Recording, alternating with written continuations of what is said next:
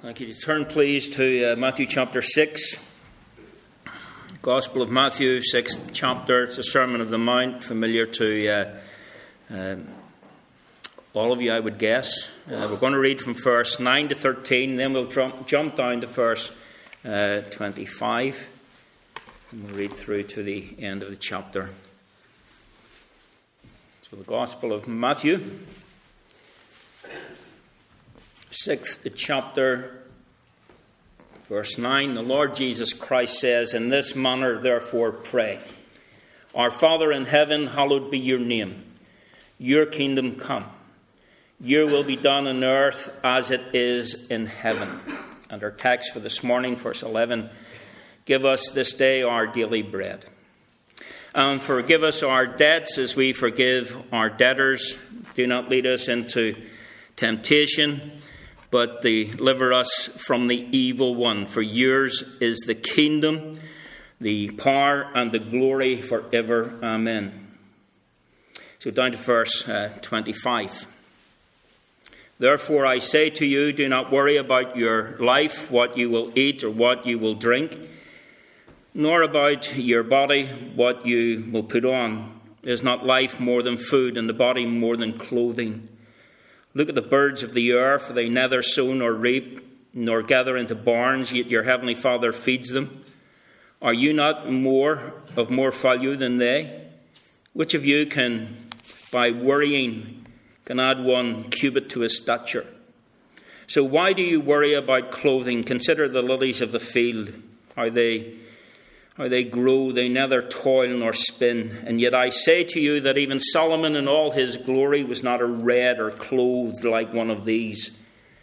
Now, if God so clothes the grass of the field, which today is and tomorrow is thrown into the oven, will he not much more clothe you, O you of little faith?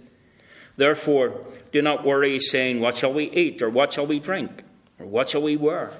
For after all these things the Gentiles seek, for your heavenly Father knows that you need all these things. But seek first the kingdom of God and his righteousness, and all these things shall be added to you. Therefore, do not worry about tomorrow, for tomorrow will worry about its own things. Sufficient for the day is its own trouble. Amen. So reads uh, God's precious word. Friends, on this um, we designate as our, our Harvest Sunday. I want to turn your attention to the Lord's Prayer and specifically verse 11. Uh, give us this day our daily bread. Now, note that the Lord's Prayer begins with God and His glory. So, before we even get to man and his need, the issue of how we are to approach a holy and a righteous God is settled. We approach God as our Heavenly Father, reminding ourselves that this is not an invitation to everyone by right of their existence, but those, and only those, may call God Father who have become by grace what we are not by nature, namely his children through faith in the Lord Jesus Christ. You know, one of the reasons a number of people find little, if any, value in saying the Lord's Prayer is because they stumble at the very first word. They are unable to address God in this intimate fashion as Father because they have never come to trust in His beloved Son, the Lord Jesus Christ, as their Saviour. And so you see, friends, right at the outset, thoughts on harvest to the side for a moment. Right at the very outset, there is an inherent and an immediate evangelistic thrust in the opening of this prayer. Can you call God Father? Have you been delivered from your sins? Are you washed in the precious blood of the Lamb? There is, as you can see, a concern for the name of God because the name represents the character and the essence of God, our Father. Hallowed be your name. And as we pray for his kingdom to come, we are certainly praying that the kingdom of God would come into the lives of men and women, young boys and girls who do not know the, uh, uh, how to bow before uh, his sovereign rule. And with respect to ourselves, those of us who are believers in the Lord Jesus Christ, in praying, Your kingdom come, we are praying, one, that God's kingdom would increasingly be reflected in those who name the name of the Lord Jesus Christ. In other words, we are praying that Christ would be seen in us, He would be reflected in us. And we acknowledge Him to be King and Lord in every area of, uh, of our existence. And two, when we pray, Your kingdom come, we are praying in anticipation of the great consummation of all things. When the Lord Jesus Christ will come on the clouds with the sound of the trumpet, and he will make all things new. And when Jesus Christ comes again, then this world will know who is king and who actually rules. Now, it's after that, beloved, and only after that, we come to the requests, and particularly the first of these in connection with our service this morning, verse 11 Give us this day our daily bread. Now, if I could pause there for a moment and, um, well, go off on a tangent for a little bit. It's interesting that in these three requests, we first of all seek God for our daily needs, which all of us know that we have. And the second request, we seek God for forgiveness, which all of us know we so desperately need. And the third request, we seek Him also in order that we might be kept from temptation, which we all face on a daily basis. And in each of those requests, what we are underscoring by praying in this way is the acceptance, the acknowledgement of our total dependence upon Almighty God, our Heavenly Father, for everything. So that little tangent finished. Let's come back on course. Give us this day our daily bread, something that is very familiar to all of us and a matter that may, we may have well considered on a, a number of occasions as we have studied uh, the scripture and the Sermon of the Mount in particular. Uh, if you do turn to some of the commentaries on Matthew's Gospel, a number of commentators spiritualize uh, this verse, suggesting that the bread being referred to here is the bread of the Lord's Supper. And they seek to tie the Lord's Supper into the Lord's Prayer saying that this uh, request is a request uh, to be understood in that way, you know, the bread connected to the Lord's Supper. Uh, it's not an unhelpful thought, but it's wrong.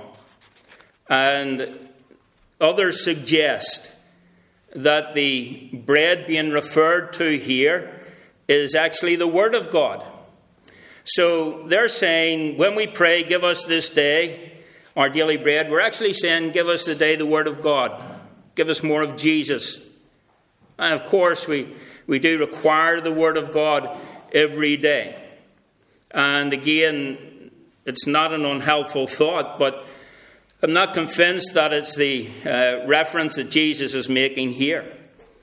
And others do go on to suggest, and again, it's a, a spiritual emphasis, that the bread we are requesting is the bread of life. So, not just the Word of God it's in its entirety, but when Jesus said, I am the bread, it's a, uh, it's a request that, uh, you know, Jesus would become uh, more known to us. So, the bread referred to here is, uh, uh, is Jesus Christ Himself. Now, regardless of the merits of each of those three comments, Surely, beloved, the request has to be taken, has to be taken in its most bald and straightforward terms.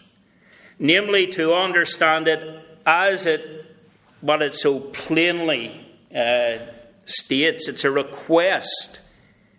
A request to God our Father that we might be supplied with all that we need for our daily existence, for our daily subsistence. Now, if, if the bread represents anything in any society, it certainly represents daily, uh, daily sustenance.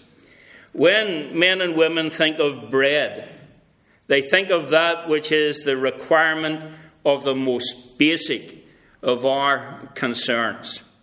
Now, to think of it in that way is to think of it in keeping with that Old Testament passage that we read at the outset of our service uh, from Exodus chapter 16. The experience of God's people during the 40 years of wandering in the wilderness was an experience in which God was teaching them their total dependence upon Him and was calling from them their absolute obedience. And one of the ways in which that unfolds is through this provision of manna from heaven. I remember God had made it clear to them as we were reading that there was enough for one day and for one day only. Okay, so there was no carrying it over to the next day. Uh, there was to be no uh, doggy bags. There was to be no saving it up for later in the week. And his, God's purpose was to save his people would really obey him on a daily basis. And of course, right off the bat, they disobey. They disobey the clearest of instructions, and some of them stash the manna away for the next day, and they fail the test immediately. God had said, if you keep it to the next day, there will be worms and it'll stink. But some of them waking up the next day, and the husband says to the wife, You know, some of that manna we picked up yesterday, and we're putting the bread bin. You know, knock up some breakfast from it. And she goes to the bread bin, lifts the lid off, and it absolutely stinks to the high heaven. Tangible evidence, if any were needed, of the fact that they wouldn't do what God had said. Application. Most of the stink in our lives arises from the fact that we disobey the clear commands of God. The Bible guarantees it. So on the sixth day, unlike the other days, they were together a double supply to cover the Sabbath. And yet some of them out to seek supplies on the Sabbath. My friends, the lessons are clear in Exodus chapter 16. Number one, obviously, daily dependence upon God. Number two, the sanctity of one day in seven set aside, a day set aside for the worship of God. And number three, the, sin, uh, the sinfulness of selfishly hoarding that which God supplies. So, when you take that as an Old Testament picture, and then you come to the phrase in the Lord's Prayer, give us this day our daily bread, and you understand it in that way, you realize the wonder of God's plan in teaching his people in every age to trust not in the provision you see, but in the provider. He will provide morning by morning. We have it today, don't we? He says, Don't take any don't take any for tomorrow because I want you to waken up tomorrow And I want you to, to discover that the same God who provided for you yesterday will provide for you today. And he will provide for you tomorrow. Great is thy faithfulness, O God my Father. There's no shadow of turning with him. Morning by morning, new mercies I see. And that's why God gave them instructions to keep an omer of manna in the tabernacle.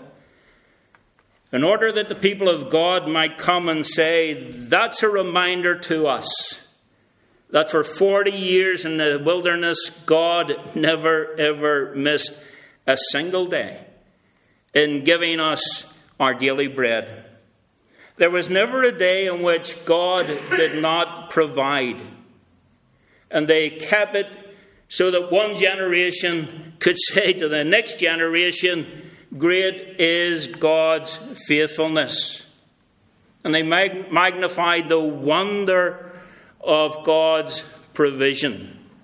Now, this is some bearing on current ecological and environmental issues. And I'm just going to throw this out for uh, to stimulate your, thro- your thought a little bit. Hopefully, you are thinking about these things. But I throw it out uh, just to, to stimulate thought. The, um, the other week, probably a few weeks ago now, um, I was watching a news clip from Israeli TV. Uh, Steakholder Foods. Name is interesting in itself, but um, Steakholder Foods is a, an Israeli based biotech company. We know there's loads of them. Alistair worked for, for one of them, uh, it was our, our last treasurer. But uh, it's a, a biotech company producing hybrid products of cultivated and plant based ingredients. The reason the TV cameras was there was because Benjamin Netanyahu had turned up at the, at the factory.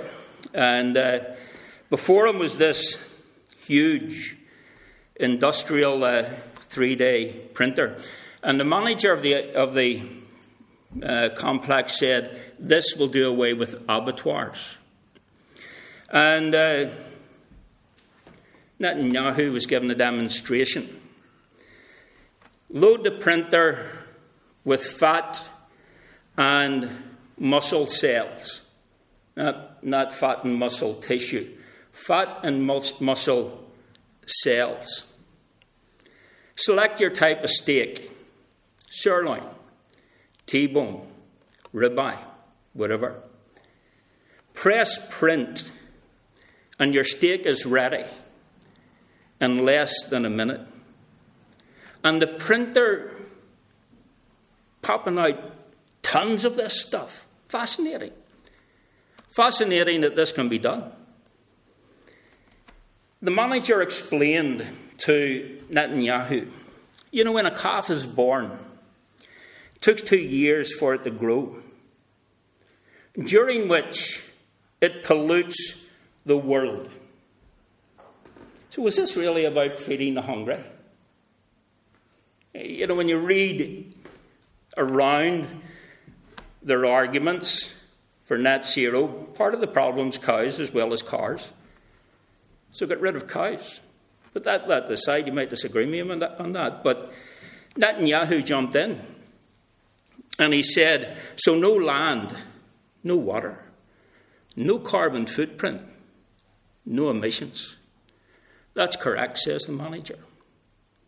Now, I'm just saying, think about that from a biblical perspective and how God provides and the means through which God provides. The Bird's Eye channel on YouTube has a series of short ads where a child teaches an adult, not the adult teaching the child, the other way around. But the end of the ad has the tagline Welcome to the plant age. It's as if a paradigm shift has uh, taken place, not just a market choice. Now, please don't misunderstand me. There's nothing, I don't think there's anything inherently wrong with having a plant based food. You know, having a choice at Morrison's or Tesco's or Sainsbury's or wherever. But this is being pushed as more than just consumer choice. This is ideologically driven. Now, from a Christian perspective, I think at least we need to be thinking and talking about these issues. You know, is it, is it simply a 1 Corinthians 8 issue, meat offered to idols? Is it just a matter of conscience? Or is it something darker that strikes at the very heart of God as provider?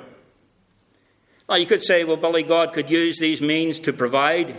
Yes, but always throw in the but.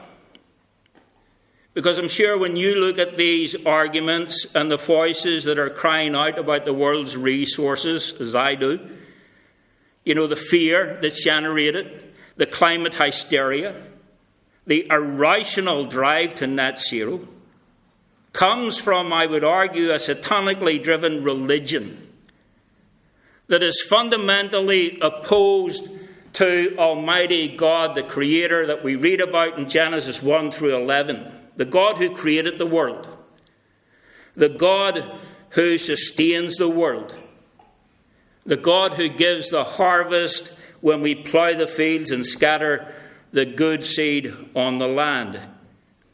So, asking God to give us this day our daily bread sums up our basic material needs. Now, do you find it interesting that this comes first in the request? Father, hallowed be your name, your kingdom come. Give us this day our daily bread.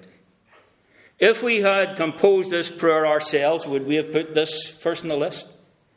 We probably would have been saying, no, we need to put something a wee bit more holier than that first on the list. But Jesus says, when you pray, say, Give us this day our daily bread. Why? Well, beloved, because God the Father cares about our personal, practical, material issues. You got that? God our Father cares about, He's interested in, He's concerned about our personal, practical, material issues. Jesus makes that perfectly clear later in the chapter when he admonishes his disciples for worrying about what they're going to wear, what they're going to eat. And he says, The Gentiles, they worry about those things. They run after all of those things, but your heavenly Father knows exactly what you need. Therefore, verse 33 seek first the kingdom of God and his righteousness. Father, hallowed be your name. Your kingdom come, your will be done. Seek first the kingdom of God and his righteousness, and all these things will be added unto you. You take care of my things, says Jesus, and I'll take care of your things. And friends, the whole Bible is replete with this. You know, J.B. Phillips paraphrases 1 Peter 5, verse uh, 7. You know, the uh, New King James translates it, casting all your care upon him because God cares for you. Phillips paraphrases it, you can throw the whole weight of your anxieties upon him, for you are his personal concern. You can throw the whole weight of your anxieties upon your God, our God, for you are his personal concern. And as you have come to worship this morning, perhaps beleaguered, perhaps disenfranchised, perhaps dreadfully disappointed by an individual or a friend or a colleague or a boss, maybe even disappointed in God because of a promise that appears to be unfulfilled, but you're feeling alienated and sidelined by a offense of everyday life. Well, beloved, you can write down in full confidence in the flyleaf of your Bible I am God's personal concern. You know, if we, being earthly, know how to give good gifts to our children, how much more will our Heavenly Father give good gifts to those who ask of Him? Father, give us this day our daily bread. Therefore, we may approach God in confidence, asking that He may give to us all that is necessary for our lives in order that we might embrace Him as our Heavenly Father and that we may hallow His uh, holy name, in order that we might seek to understand all that it means uh, for His kingdom to come and for His will to be done on earth as it is in heaven. Beloved, God knows our needs. And God is able to distinguish between needs and desires. What we may regard as a requirement, He may see as superfluous to what's our best or for our best. You know, the writer of the Proverbs, understanding the distinction between what we may desperately long to acquire and so desperately need, asks with great wisdom. He asks in Proverbs 30, verses 8 and 9 Give me neither poverty nor riches, feed me with the food allotted to me. In other words, don't make me really rich. Don't make me really poor. Just give me my daily bread. Why? Verse 9 Lest I be fool and deny you. And say, Who is the Lord? Or lest I be poor and steal and profane the name of the Lord. You no wonder the writer of the Proverbs is called such a, a wise man. Give me neither riches nor poverty. The one make me so affluent that I give the impression that I made myself and, uh, you know, I don't need God to provide for any of my daily needs. The other might make me so desperately impoverished that I may go out and start stealing stuff from the back of cars, and then that would dishonour the name of God. So, Lord, would you keep me on an even keel? So, in praying this way, we remind ourselves on this Harvest Sunday our Father knows our needs. Father knows best. And also, our Heavenly Father wants us to share what we have.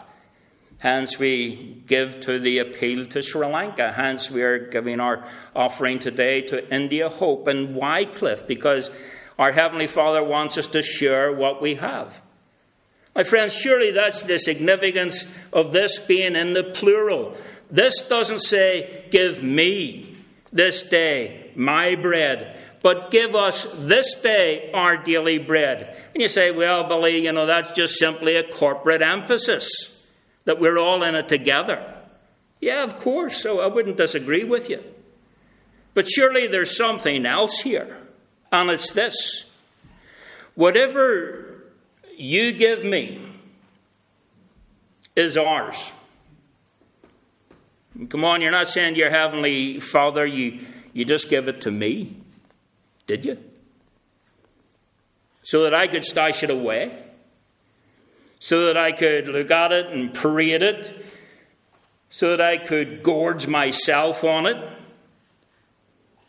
Do I, do we have responsibility beyond ourselves? And the answer is yes. We have a responsibility beyond ourselves. Those who have, who have been endowed with gifts, those who have received much, have a responsibility too for those who do not have, both personally and familially and economically and societally and nationally. You know, you, you read your Bibles. God says, You pray, give us today our daily bread. I'll make sure you have what is essential for you. I will distinguish for you between needs and wants. And I will give you this in the awareness of the fact that to whom much is given, much will be required. And the reason that God gives us all what we need and then and then some is so that we can give it to others. Not so that we can, you know, hoard it for ourselves. 2 Corinthians 9, 7 and 8 Let each one of us give as he purposes in his heart, not grudgingly or of necessity, for God loves a cheerful giver. And God is able to make all grace abound toward you, that you always, having all sufficiency in all things, may have an abundance for every good work. My friends, I don't think there can be anything clearer than that. God says in response to our prayer that He makes all grace abound to us, so that in all things, at all times, having all that we need, I will be able to abound in every other good work. That's what James picks up on uh, in chapter 2. James says, uh, You tell me you're a good Christian. You tell me that you have faith. You tell me that you're a real Bible believing Christian and that you honour God and that you've been biblically baptized and your faith is really exemplary. You tell me all of that. Well, let me ask you a question. What good is it, my dear brothers, my dear sisters? What good is it? If a man claims to have faith but does not have deeds, can such save him? Suppose a brother or sister was without, without clothes and daily food. If one of you says to him, Go, I wish you well, keep warm, and be well fed, but does nothing about this, is it any good? The answer is not at all. So, do we think for one moment that the prayer here is driven by selfishness in order that we may amass, that we may accrue to ourselves, that with which we may line our own nests and secure ourselves against all the, all the advances and ravages of a, work that, uh, of a world that intimidates us and threatens us? Or is it not that we are supposed to enter into the benefit of what God has provided for us in order that we might share that benefit with others. Now, those of us who have been made particularly prosperous in the world by the standards of those in Sri Lanka, those of us who have been provided for richly in this life, we have a great privilege and a unique responsibility. And that's what the Bible, exactly what the Bible says in 1 Timothy chapter 6, verse 17. So you should have your marker in that passage that we read earlier. And I said I was going to turn it to you later in the service. 1 Timothy 6, 17.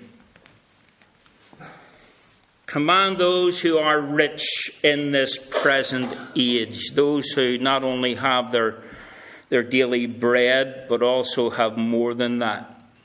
Command those who are rich in this present age, those who not only have a suit of clothes, but have other suits of clothes, those who not only have means of transportation, but the ability to transport others, those who not only have enough to be able to pay their bills, but also to meet the needs of others who cannot pay their bills. Those who not only have money in the bank but actually have significant resources stashed away all over the place. Command those. Command those who are rich in this present age not to be haughty or arrogant or to put their trust in uncertain riches. You know, don't go to the FT index first thing in the morning and say, Great, the shares are up. You know, the birds are singing, sun's out, blue sky, wonderful day.